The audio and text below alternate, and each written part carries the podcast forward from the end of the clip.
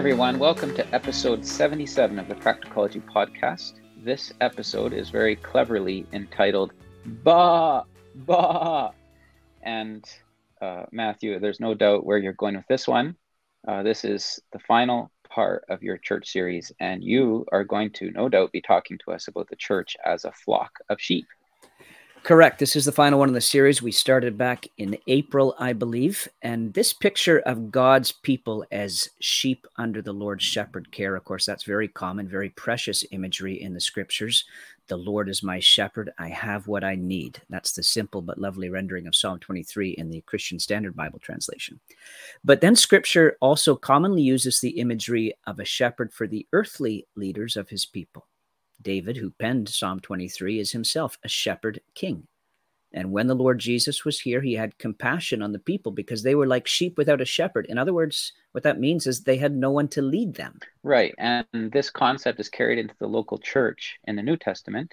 The church is like a flock of sheep, and the elders who lead the church are called shepherds. I know Paul uses that terminology in Acts 20 in his counsel to the Ephesian elders or overseers. He says, be on guard for yourselves and for all the flock of which the Holy Spirit has appointed you as overseers to shepherd the church of God. And, and then he proceeds to warn them about the wolves that will try to attack the flock. Yeah, that's such a helpful passage. And First Peter 5 also, Peter exhorts the elders, shepherd God's flock or pastor God's flock. And he tells them Christ is the chief shepherd, so they are like his under shepherds we are still like sheep and we still need shepherds. Before we get to talking about the shepherds, I want us to think for a couple minutes about the sheep of the flock. Sheep need shepherding. Sheep need shepherding. God has placed men as overseers in the church to lead, to feed, and to protect the flock because it is the tendency of sheep to stray. That's just, that's the way we are. And because Christian life can be hard and because there are wolves and lions out there, and because it is advantageous for us to hear the perspectives of spiritual men with spiritual experience. So, churches have overseers or elders or pastors, same word, because sheep need to be shepherded. Right. So, shepherds have responsibilities, and I'm guessing you'll say something about that at some point here, Matthew. But but even as sheep, we have responsibilities as sheep, right? You and I are, are sheep, and and three of our main responsibilities that we have as sheep towards our shepherds in the church are as follows. So, number one, Hebrews 13, verse 17 tells us to submit to them. That text says they are keeping watch over our souls.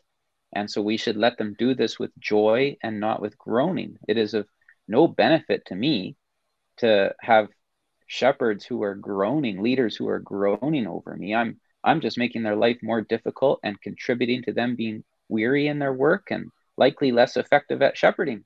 So while we recognize that some people are in very difficult situations and, and they need even more grace to, to hold on to this command, we all need grace to submit to our shepherds.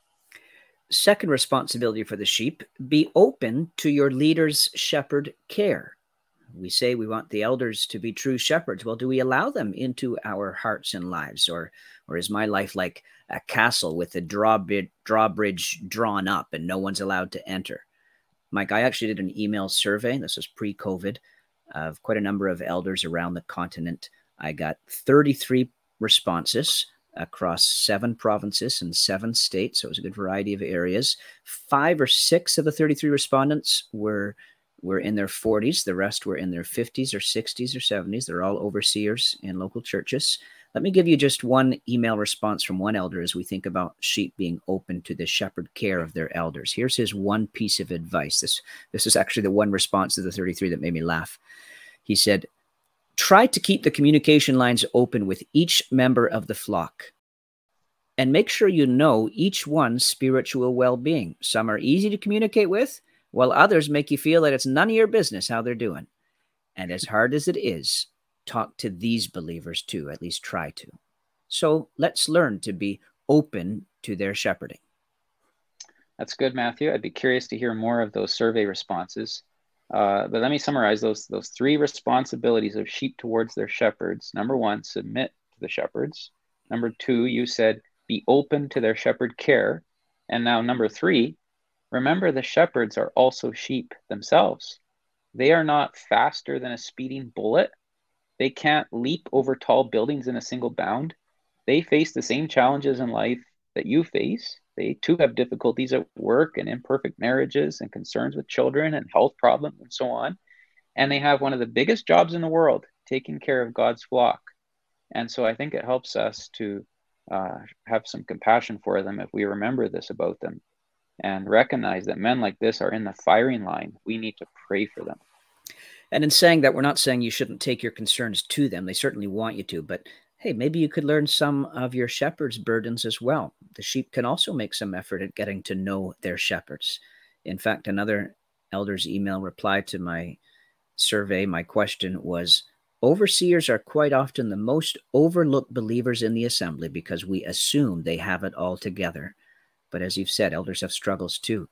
And hey, this is a practical reason why, in God's wisdom, the New Testament model for the local church is to have multiple elders sharing the work of pastoring the flock. So, actually, we're going to quickly give you seven reasons why we need a plurality of shepherds or pastors or elders or overseers, why we need that plurality of brothers to lead the flock. Number one, as I've just implied, the work is too big for one person, it needs to be shared. Mm-hmm. And number two, since one of the main responsibilities of elders is to teach the word, you will get greater variety of ministry and teaching if you have a variety of elders.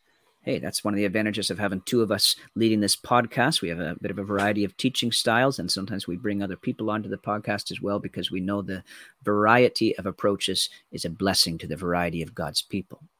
It's Number the spice three, of life. Amen. You're quite spicy sometimes. Number three, with the plurality of overseers, we get more informed decision making ability and an abundance of counselors. There is safety. Number four, the various personalities and experiences of different shepherds mesh with the various personalities and life circumstances of different sheep. And that's part of God's wisdom. And number five, when problems in the church do arise, which they will, having multiple shepherds can help diffuse the me versus him mentality when there's a properly functioning plurality, it won't be a case of me versus him. I've got multiple elders that are going to help sort through this issue with me. Right. And number six, it guards the church from one man running the church his own way. And that's so important. Thank you. And number seven, the plurality of leadership helps to balance pastoral weakness. No one elder is perfect and they can balance and make up for one another's weaknesses. We need each other. So there's seven practical reasons that reflect the wisdom of God. It's his clear model in the scriptures for the local church to have multiple elders, all functioning as shepherds, all serving the flock. Well, thank you for giving us a plurality of reasons for why we should have a plurality of elders. And uh, and there's an important qualification here, isn't there, Matthew, that um, overseership in the local church is a male responsibility our sisters play an absolutely invaluable role in the local church, and older sisters are to teach younger sisters, Titus 2, and there are aspects of care that our sisters display that sometimes we as men don't do as well.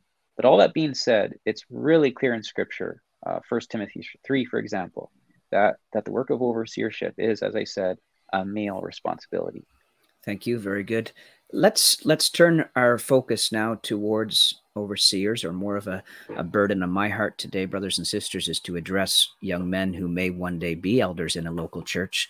So, what follows in this podcast episode is particularly for you, but it's also relevant to those who will support overseers in their true work. And for all of us, I think it should help us recognize who the Holy Spirit is raising up as shepherds for his flock. I'd like you to think, first of all, about the need for a willingness to shepherd, a willingness to shepherd.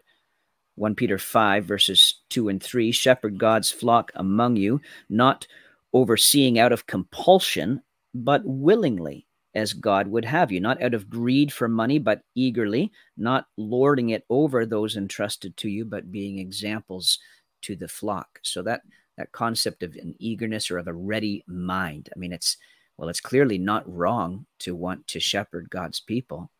And someone who does have to be pulled into it I wonder if there might be a greater risk of that individual suffering burnout in the work as well because this wasn't really something they wanted to do. Aspiring to the work of overseership, in the words of 1 Timothy 3 1, that's a good desire. And it may be that in itself may be an indication of God's work in that individual's heart, raising them up for this ministry. Now, obviously, assessing their motivation and wanting that work is important. I mean, is this individual just on a power trip? That's dangerous. Like I said, they're just a, what we quoted from First Peter 5. They are not to be domineering, not lording it over those entrusted to them. Becoming an elder is not about ascending to the top of the church's organizational chart. The top of the organizational chart for the local church sits at the right hand of God in heaven. All right, that's that's who's at that's who's at the top of the organization chart. It's the Lord Jesus in glory. He's the head of the church, a chief shepherd with under shepherds. So becoming an elder does not mean the church becomes yours. It means you're taking care of the Lord's flock for him. Well, Matthew, that passage in First Peter 5 mentions uh, another wrong motive for wanting to be a shepherd. Uh, verse 2 says that they shouldn't be doing it out of a greed for money. And I highlight that because someone might read that verse and think, well, of course not. I mean, we don't pay our elders anyway. So so why is the warning there then? It is an interesting warning. And when I combine that warning with the words of 1 Timothy 5:17, let the elders who rule well be counted worthy of double honor, especially those who work hard at preaching and teaching. I get the impression there are certainly conditions where elders are sacrificing financially to serve the flock, and there should be a measure of financial support from the flock. Hey, for all of our listeners, let me just encourage you to think about this for a moment. The needs among God's people are great. And there needs to be some fresh thinking as to how local churches are going to meet those needs. And when I say fresh thinking, I don't mean non biblical thinking. We're, we're, taking this right from the Bible, right? So here's here's a concept that many of you might think this this isn't really practiced. Is this is this your crazy idea? No, this is coming from the scriptures. But I will repeat the warning you highlighted in First Peter 5 if in your desire to take on this work or the Lord's work in general, if there's a speck of motivation in you to do this as an easier way to get some income, then that work is not for you. That disqualifies you right away, according to 1 Peter 5. Well, that's helpful. Thanks, Matthew. Um, so, so obviously, the proper motivation should be love for the Lord and love for His flock.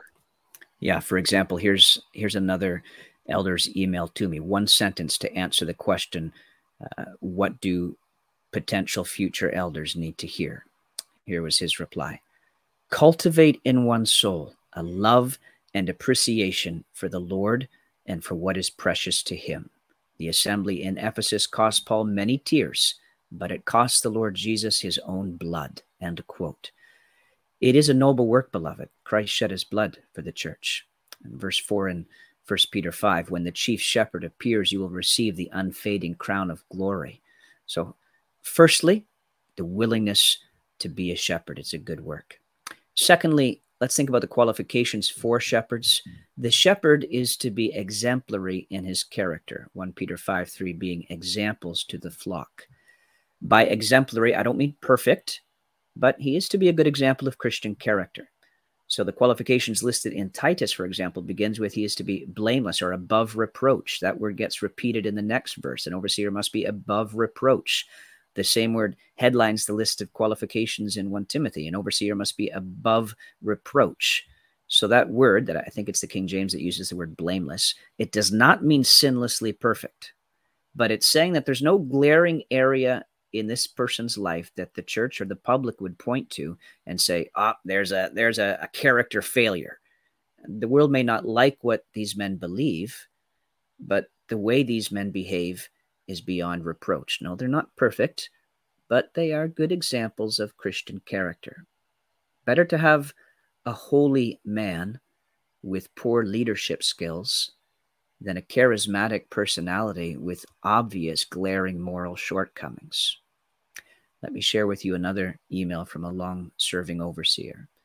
For potential future elders, I would say live life now in such a way that if those watching were to follow, they would add solid godly character to the assembly. I say that because we have some great leaders, he said.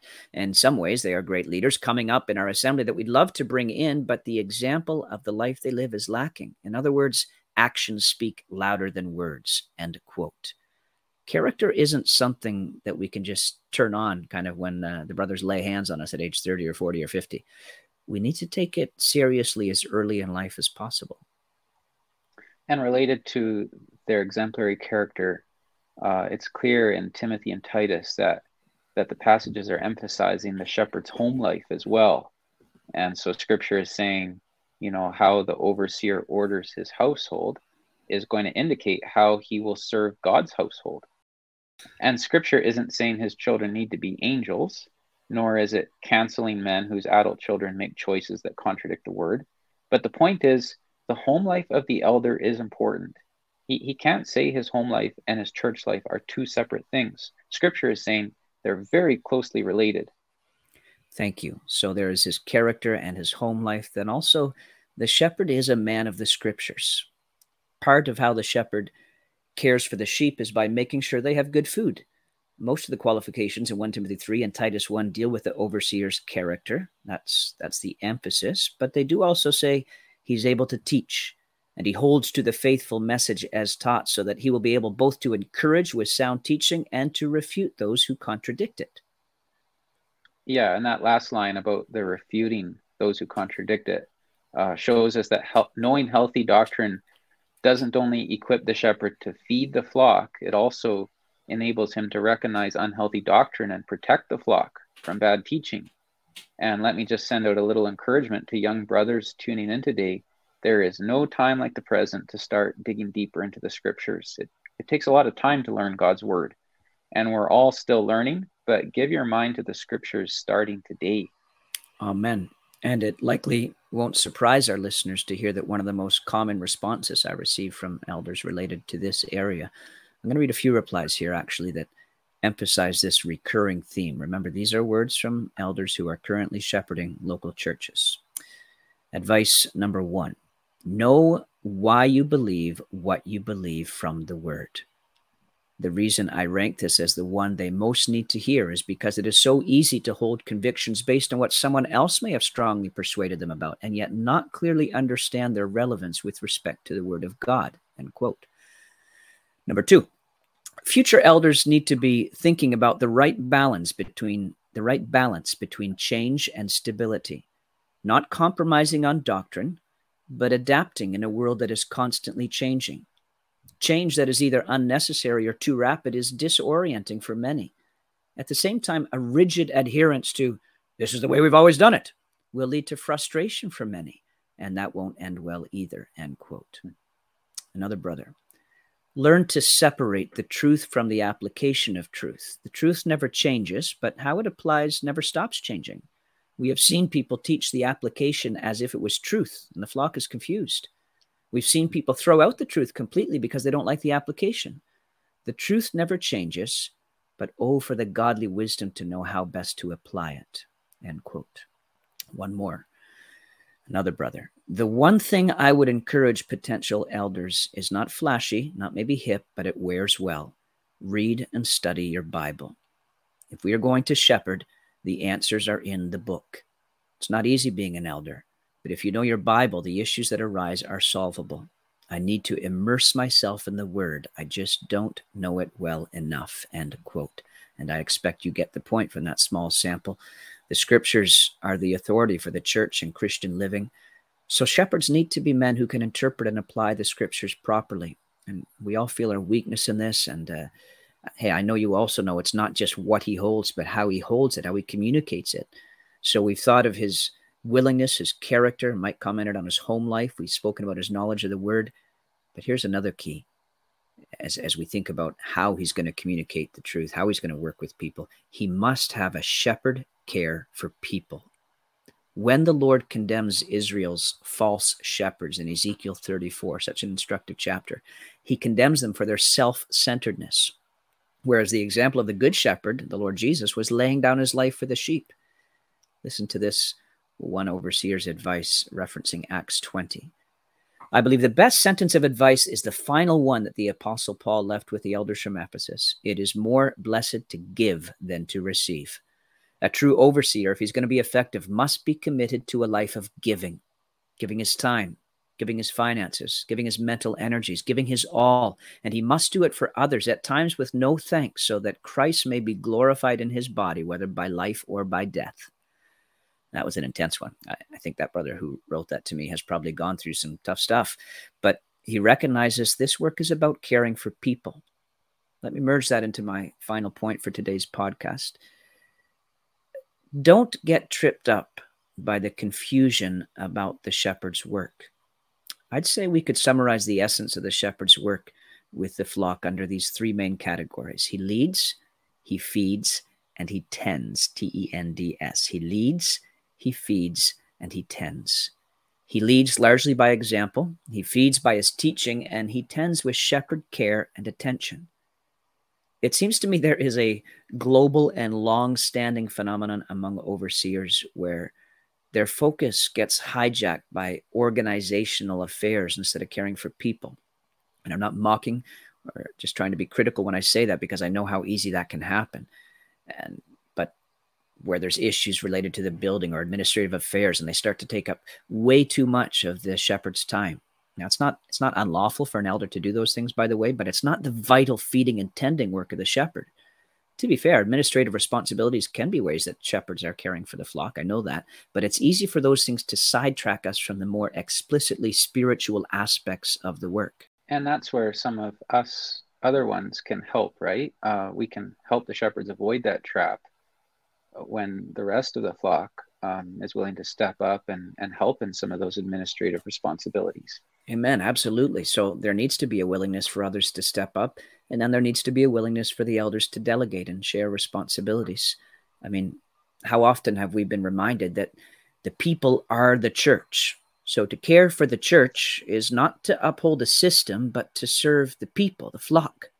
And this is why the flock is such a great metaphor for the church. The local church isn't just a, an organization or a corporation, it's a group of living individual sheep who need to be shepherded the tendency can too often be to focus on just kind of keeping the machine running instead of focusing on keeping people afloat and helping them swim stronger.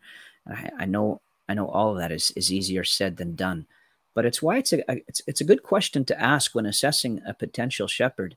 Does he smell like sheep? Is he building relationships with people? And my guess is that you got a few email responses about this issue too, did you? Of all the responses I received from 33 elders across the continent, I think this was the issue most commonly highlighted. I'm going to read several of them here again. I just think they're very instructive. Um, so, again, my question was asking them for one thing they would want to tell future potential elders. Listen to this reply. You have asked a question that is near and dear to the burden and exercise of my heart. By God's grace, I have been an assembly elder for about 35 years. And I see way too many elders who rule over their flock with iron hands, overstated opinions, and have a complete failure to love and know their sheep. End quote. Another brother. I would encourage anyone taking on the work of an overseer to set aside time for proactive shepherding rather than simply the administrative duties of assembly life and damage control. Another brother. You will find the greatest need is knowing the flock and just as importantly, them knowing you. Be prepared to open your home, your calendar, and your heart. Another reply I would recommend that elders get to know the flock on a personal basis. A number of major problems that come to the oversight are far past the point of no return, it seems, by the time it reaches the elders. Sadly, I think that's very true. Another reply Knowing God and His Word is foremost, Building and maintaining relationships is vital. People need to know that you care. Another reply. As overseers, we need to develop relationships with the sheep so we know them, their needs, and their natures. This will enable us to shepherd them more effectively. Another one. Relationships as a shepherd are key showing our flock a true, caring, loving heart, not just when difficulties and sin arise. Going out for coffee and building relationships requires your sacrifice and time, but it is worth it. Relationships are key to teaching, guiding, correcting, and encouraging. Finally, this concise reply Be hospitable. Get to know the sheep over coffee, not just over problems. hey, I know being a leader isn't all coffee and donuts. Uh, he has to speak up at times, maybe with difficult messages. He has to take a stand on issues when he can't please everyone. A rebuke is needed sometimes. But I wonder, I wonder if all those difficult things might come across a little bit better if I'm doing the work of building relationships as well. Mm-hmm. Well, thank you so much, Matthew, for sharing your thoughts as well as the thoughts of elders who have given themselves to this work. Again, it's one of the biggest and hardest jobs in the world, but such a valuable one, such a pleasing work in the sight of the Lord. And the last two years have been incredibly taxing on many leaders in local churches. So let's all remember to pray for them and to pray that the Lord will raise up others for this noble ministry. And maybe we can all help the shepherds as we've as we've talked about.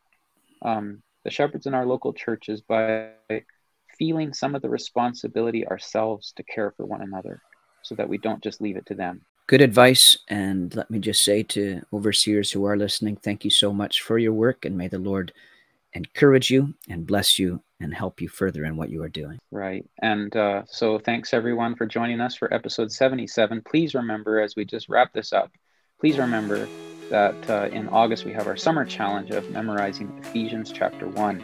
And if you want more info on that, just cycle back to episode 76, where we uh, give a few more details about the summer challenge. Well, we're looking forward to being with you next week for episode 78. God bless everyone.